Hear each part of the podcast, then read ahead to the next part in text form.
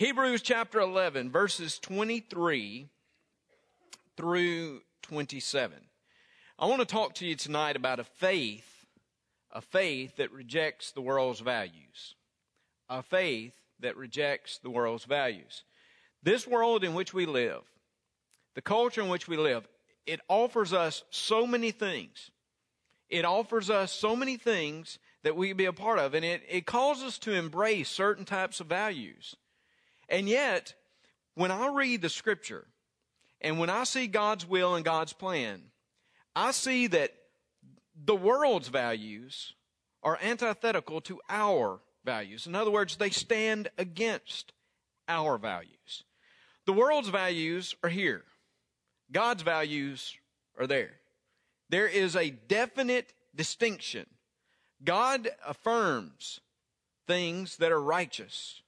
The world affirms things that are wrong. And what I want you to see tonight, what I want you to see, is as we look at Moses, he gives us an example. According to the writer of Hebrews, Moses gives us an example of how to reject the world's values by faith, by trust. Notice what he says. He says, by faith, Moses, when he was born, was hidden 3 months by his parents, because they saw he was a beautiful child, and they were not afraid of the king's command. By faith, Moses, when he became of age, refused to be called the son of Pharaoh's daughter, choosing rather to suffer affliction with the people of God than to enjoy the passing pleasures of sin, esteeming the reproach of Christ greater riches than the treasures in Egypt, for he looked to the reward. By faith he forsook Egypt, not fearing the wrath of the king, for he endured as seeing him who is invisible. Notice Moses, by faith, fulfills God's will for his life. Instead of adopting the worldly culture and worldly value in which he grew up, he followed God and God's will for his life. And I think it would be a challenge for all of us. I want you to notice that as you look at verse 23 and verse 24, you see a faith that rejects the world's power, that really the world esteems power, position. I mean, the world in which we live, it's kind of like if you can get to a certain place in culture, if you can get to a certain prestige in culture, it's kind of like you've made it. That is success. That is accomplishment. You finally made it here. Notice that in verse 23 and verse 24, it is by faith that Moses rejects that type of understanding, rejects those values. Actually, in verse 23, it's Moses' parents, which then I think is transferred to Moses. Moses' parents, what did we know about them? Amram, Jochebed, here they are. They know that they're supposed to. They know they're supposed to kill their child. I mean, that is the governmental decree. Remember the story, Exodus chapter 1? The Hebrews were just multiplying. They just kept multiplying. They were growing in strength. They were growing in number. And the Pharaoh, as he came to the throne, he began to grow very concerned about this people called the Hebrews. He was concerned about them. He was concerned that they would multiply so much that before you know it, they would take over Egypt. They'd take over the throne. They would take over all these things. So something had to be done in order to control the population of the Hebrews. So the Pharaoh said what? First he said, let's take the Hebrew midwives and let's tell the Hebrew midwives that if a son is born, they are to kill the child. A daughter can live, but the son must be killed. Thankfully, the midwives were not obedient to Pharaoh's decree, but rather, fearing God, they said, absolutely not. We will not do that. When asked, I love the way they respond when asked, why are you not doing what we told you to do? Well, the Hebrew women, they're more lively than the Egyptian women. And they have the children, and before you know it, the children are born, and that's just the way it happens. So Pharaoh said, well, plan A is not working. Let's go to plan B.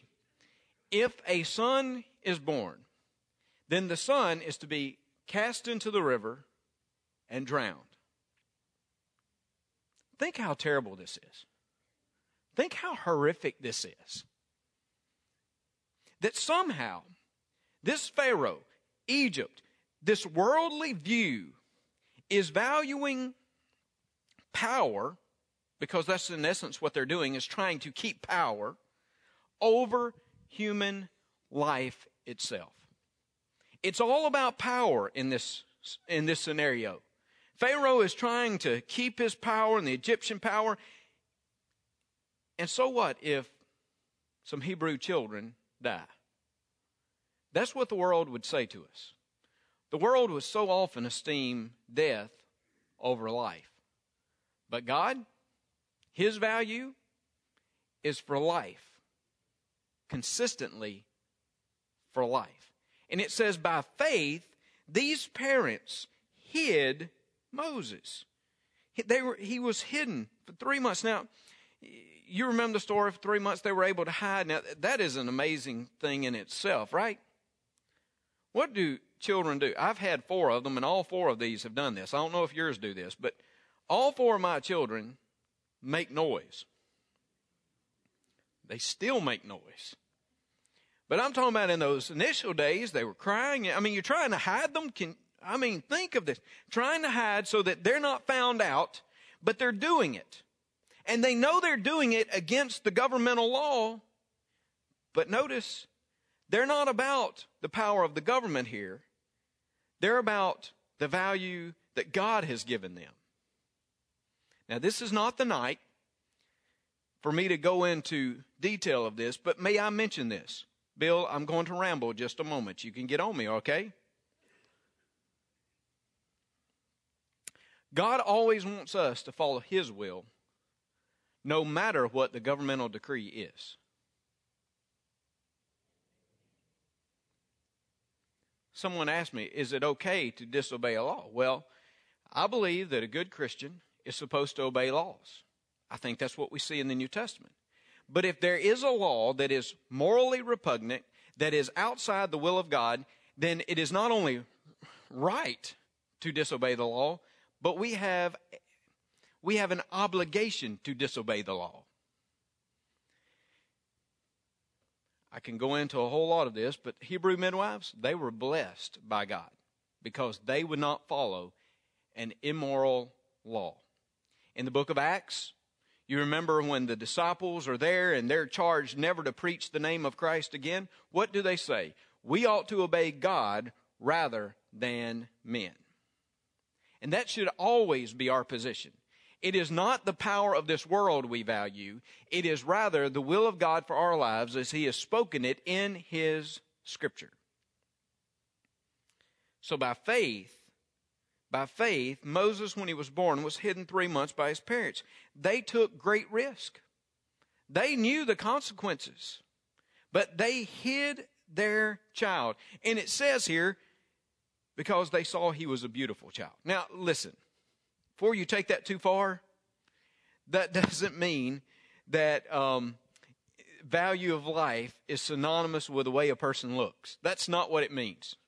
I mean, most of us would say that our children are beautiful, right? I've not seen many come and say, that's not a pretty child I had. And I've learned people go out and they'll say, Brother Reggie said, isn't this the most beautiful child you've ever seen? I said, yes, it's the 5th most beautiful child I've ever seen. They'll look at me like, what? I mean, I got 4. I've got to say they're the best looking, but yours is right up there with them. But you think your children are beautiful? Yes, absolutely. This is not trying to say that life is valued just by the way a person looks. What they're saying is, when they looked at this child and they saw Moses, they saw a child, they saw a life, and this life was beautiful to them, and they were not about to destroy it, even though a government said they should. Instead, by faith, they hid their child. They were not afraid of the king's command. There was a time in my ministry where I never thought we would have to address governmental authority or laws that we felt immoral. There was a moment where I thought we would never have to address it. But now I'm not sure. In the years to come, I'll just say this tonight. In the years to come, it is more important for us to fear the King of heaven than any king on this earth. We must affirm that. And we must follow his command, God's command, because it is the only righteous one. Verse 24. By faith, Moses, when he became of age, refused to be called the son of Pharaoh's daughter. So in other words, like father, like son here, you got the parents that say, we will not get caught up in the world's values as it relates to power. And at some point, Moses says, I'm not going to get caught up in power and position. Now get this, 40 years. You remember the story? Man, I used to love reading it even as a child in the little children's storybooks. I remember probably 8 years old, 9 years old, just sitting on my parents' back porch and reading through that children's Bible and just thinking about Moses being there in that river in the little basket that was floating. And doesn't it, I mean, it's kind of neat, isn't it? And there's Miriam. She's watching. There was a little picture in my little illustrated children's Bible. I'm sorry, but that's just what I remember. Little illustrated picture. There she was. She was watching. She'd put him here in the river, and he was going back down toward Pharaoh's daughter. And Pharaoh's daughter finds him and takes him and says, oh, I need somebody to, you know, take care of this child, nurse this child. And there's Miriam. Hey, I know who you can get. Goes and gets her mom. And the child is nursed and taken care of, nourished. But for 40 years, Moses grows up. He lives in the Egyptian court. Pharaoh's daughter. Position, power. He could have stayed there. He could have found his place in the court of Pharaoh. And yet, by faith, he said no. The world says it's all about power and position. That's not what God has valued in my life and what he wants me to value. It is by faith that when he became of age, he refused to be called the son of Pharaoh's daughter. Now, he did it. We know, first, he knew God's plan. Somehow, God had revealed his plan to him. In some sense, he had some sense that he was supposed to be the deliverer. And we know that in the beginning, he chose the wrong way in which to try to deliver the people, his people. We know that. But he knew something. There was some inner sense. Maybe God had spoken. Maybe his parents had talked to him. He had learned all kinds of languages. He had learned all kinds of things there in the court. He had been educated. He knew that he was supposed to lead his people. But he didn't get caught up in the power and the position that was offered by Egypt. May I give you a caution here in your life? Be very careful about buying in to worldly position and power. Now, don't get me wrong. I am thankful God puts people in position and power. Christian people, I'm proud of that. Aren't you?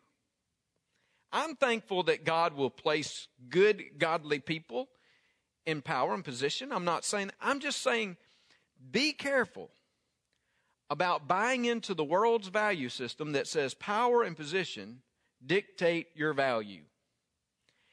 And before you know it, if you're not careful, what you will do is you'll do anything and everything it takes to find position and power. And power can seduce a person. Power can influence an individual. And power can lead, position can lead a person, even a person that was a believer, can lead them into areas that they never should have been.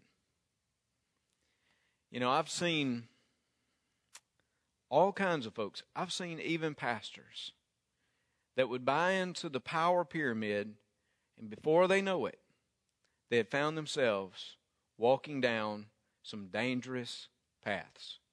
We all must be careful of the power the position, values that we have in this world, and how it seduces us every day. So by faith, he rejected it. By faith, he said, hey, I know I could be a prince, but I don't want to be a prince in Pharaoh's court. I want to be a prince in God's court. I want to follow him. I want to please him. So it says by faith,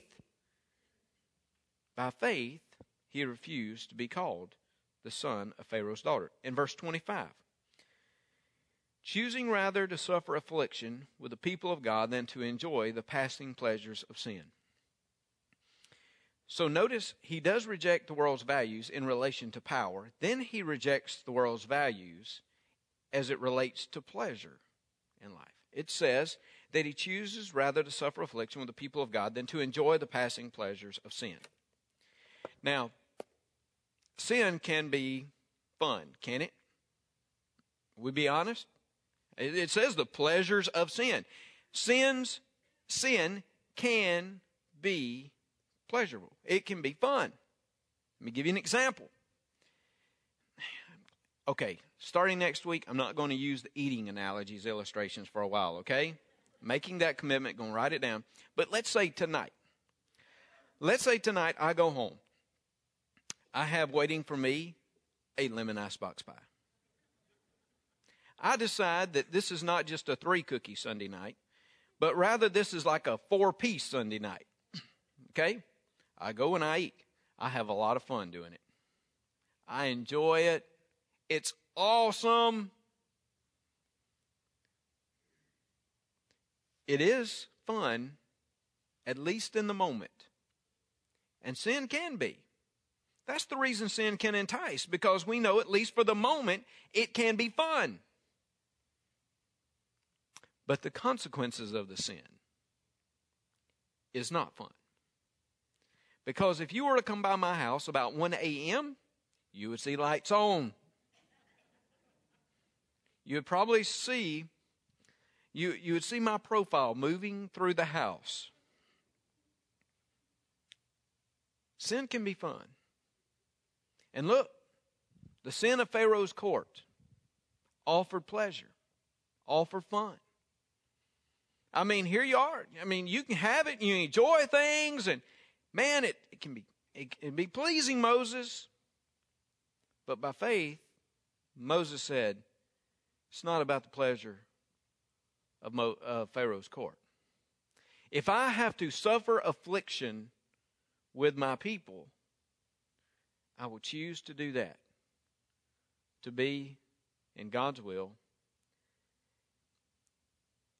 with my people. Now, let me say this up front.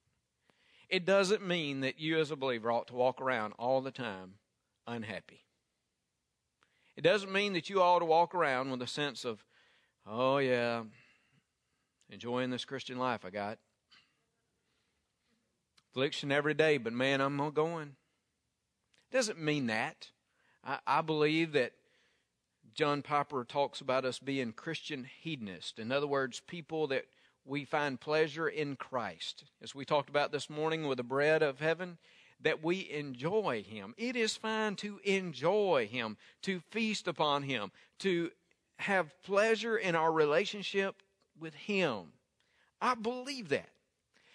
But if you are having that relationship with him that is thriving, that is growing, that you're enjoying, it will put you, at moments, it will put you on course to collide with the world and its values.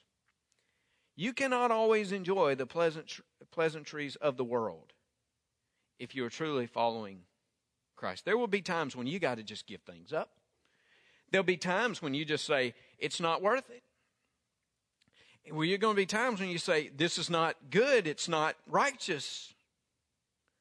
There'll be times when you say, I want to do what God wants me to do. And I'll reject the pleasure of sin, and I'll follow God's plan for my life. And notice that comes how again? Through faith. Through faith. See, I believe through faith we can still make those choices that are God-honoring, God-pleasing, that will lead us away from the pleasures of the world, but rather lead us into a relationship that is pleasurable with Christ Jesus. I just believe we can still do that. Well, you don't know how it overcame me and how... No, by the power of Christ, we can overcome. We choose by faith and trust in God whether we'll experience pleasure with Him and in His kingdom, even if that means we suffer affliction, or if we decide that we're going to follow the world's pleasures. And look, Moses, think of what he did and what he gave up in the world of pleasures. The court, all the things that come with it, all the pleasantries of the court of Pharaoh. And before you know it, we see Moses on the backside of the desert. And for how long? 40 years. 40 years on the backside of the desert.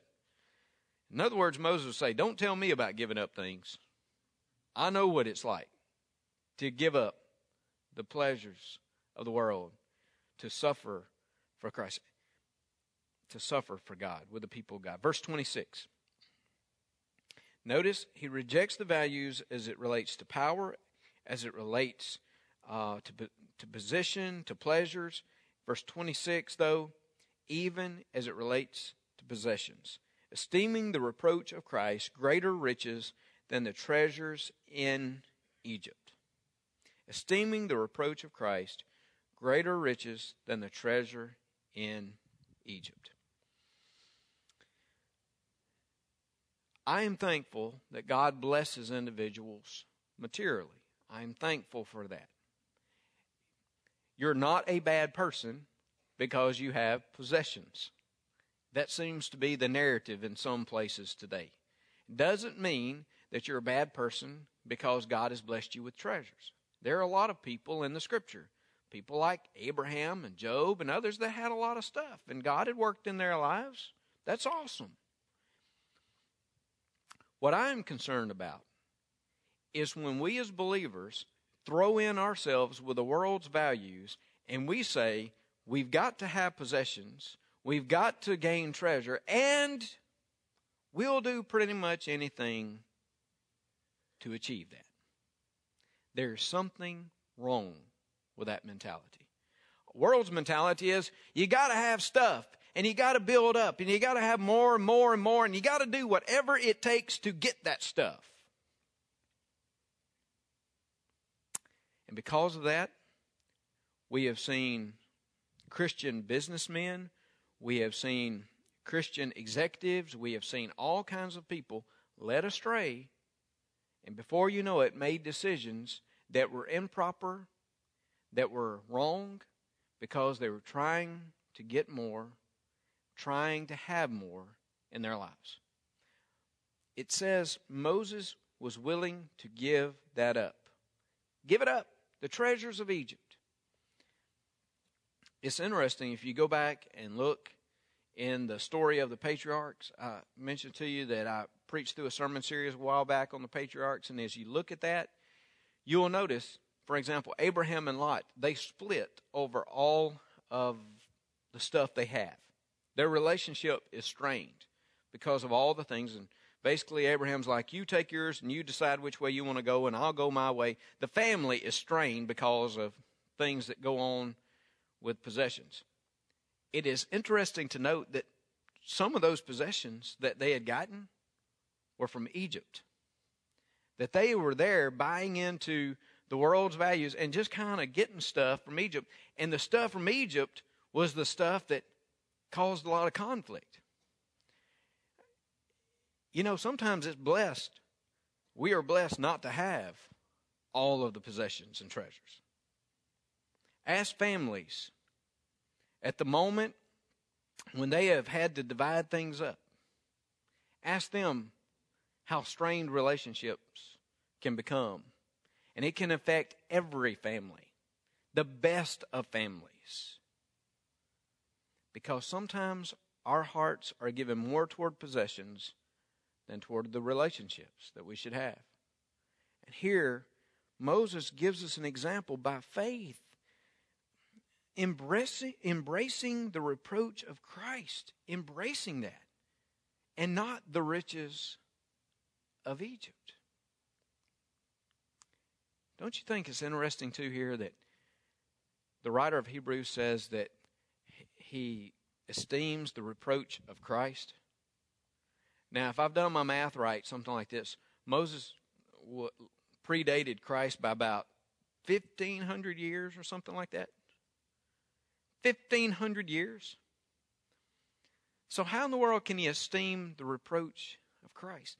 Because here he is looking forward to what God is going to do. The anointed, Christ means anointed one, the Messiah that's coming, that's going to lead the people. That he is throwing his lot in with the Christ and with the Christ people rather than the possessions of Egypt. And I want you to see this finally. In verse 26 it says, for he looked to the reward. In verse 27 says, by faith he forsook Egypt, not fearing the wrath of God, for he endured as seeing him who is invisible. He rejected the world's values as it relates to the very present life in which we live. The present life in which we live. It says that he looked forward to something else. He looked forward to a reward. The other of the patriarchs, the other of the heroes that we see in this faith, they looked forward to something better. It said that he endured as seeing him who is invisible. So in other words, it wasn't just about this present time and the world in which they lived and the culture, but rather he was looking forward to something else. See, what the world says today, man, just have as good a time now because it's just about now. It's just about the present moment. And look, again, we can have good times in the present moment in a godly way as we affirm him. But we all, hopefully all of us know in here that we're not living just for the present, are we? We're not living just for now. We're hoping to impact people and all. But listen, I am living for eternity. And you should be living for eternity. It's not just about right now. The world would say it's all about now. It's just about what you're going to accomplish in this life. No, I have an eternity I'm looking forward to. And I'm living every day, or that's the way God wants me to live, every day in light of eternity. How am I impacting the kingdom of God? How am I impacting eternity itself? Now, the world doesn't have the hope of eternity like we do. And rightly so. Because hope comes through Christ. Eternal life comes through Christ. It is hard to have hope without Christ. And it is impossible to experience a wonderful eternity without Christ. And here he says it is by faith. He looks at something else. In other words, he doesn't fear the wrath of the king. Now, you see Moses still. He messes up. You know that. I mean, even when God confronts him at the age of 80 or so, and through the burning bush, and he says, I want you to go to Pharaoh. You remember, some of you are Bible scholars, students, and you've read Moses makes excuse after excuse. But thankfully, it is by faith that Moses will respond to the call of God upon his life, and he'll go and he'll stand before Pharaoh himself. And he'll stand boldly and courageously. Because when he looks at that throne, he doesn't just see Pharaoh, but rather he sees beyond to a greater throne. He sees God himself, the absolute ruler, the one in charge, the one he wants to serve. And he is willing then. He is willing to give of himself and to give of his life and to stand purposefully and courageously before Pharaoh. He rejects the world's values. That's faith. That's trust. Because get this. Every day the world's going to come at you. Every day the world's going to come at you. I don't know many days that it doesn't. Do you? I mean, every day I'm confronted with the world's values. whether it's just mingling around, walking through, being in the community, whether it's turning on a television set, whether it's listening to a radio, it's like the world is bombarding us with its values. I say to you, it's only by faith. It's only by trust in God Himself that you can reject the world's values. That you can say, hey, it's not about power. It's not about pleasure. It's not about possessions. It's not even about the present moment. But rather, it is about my relationship with Christ Jesus. It is about the eternity that He has for me. It is about the purpose He has for me. And I want to fulfill that in my life. It'll only come through faith. The only way you'll overcome it is through faith and trust in Christ.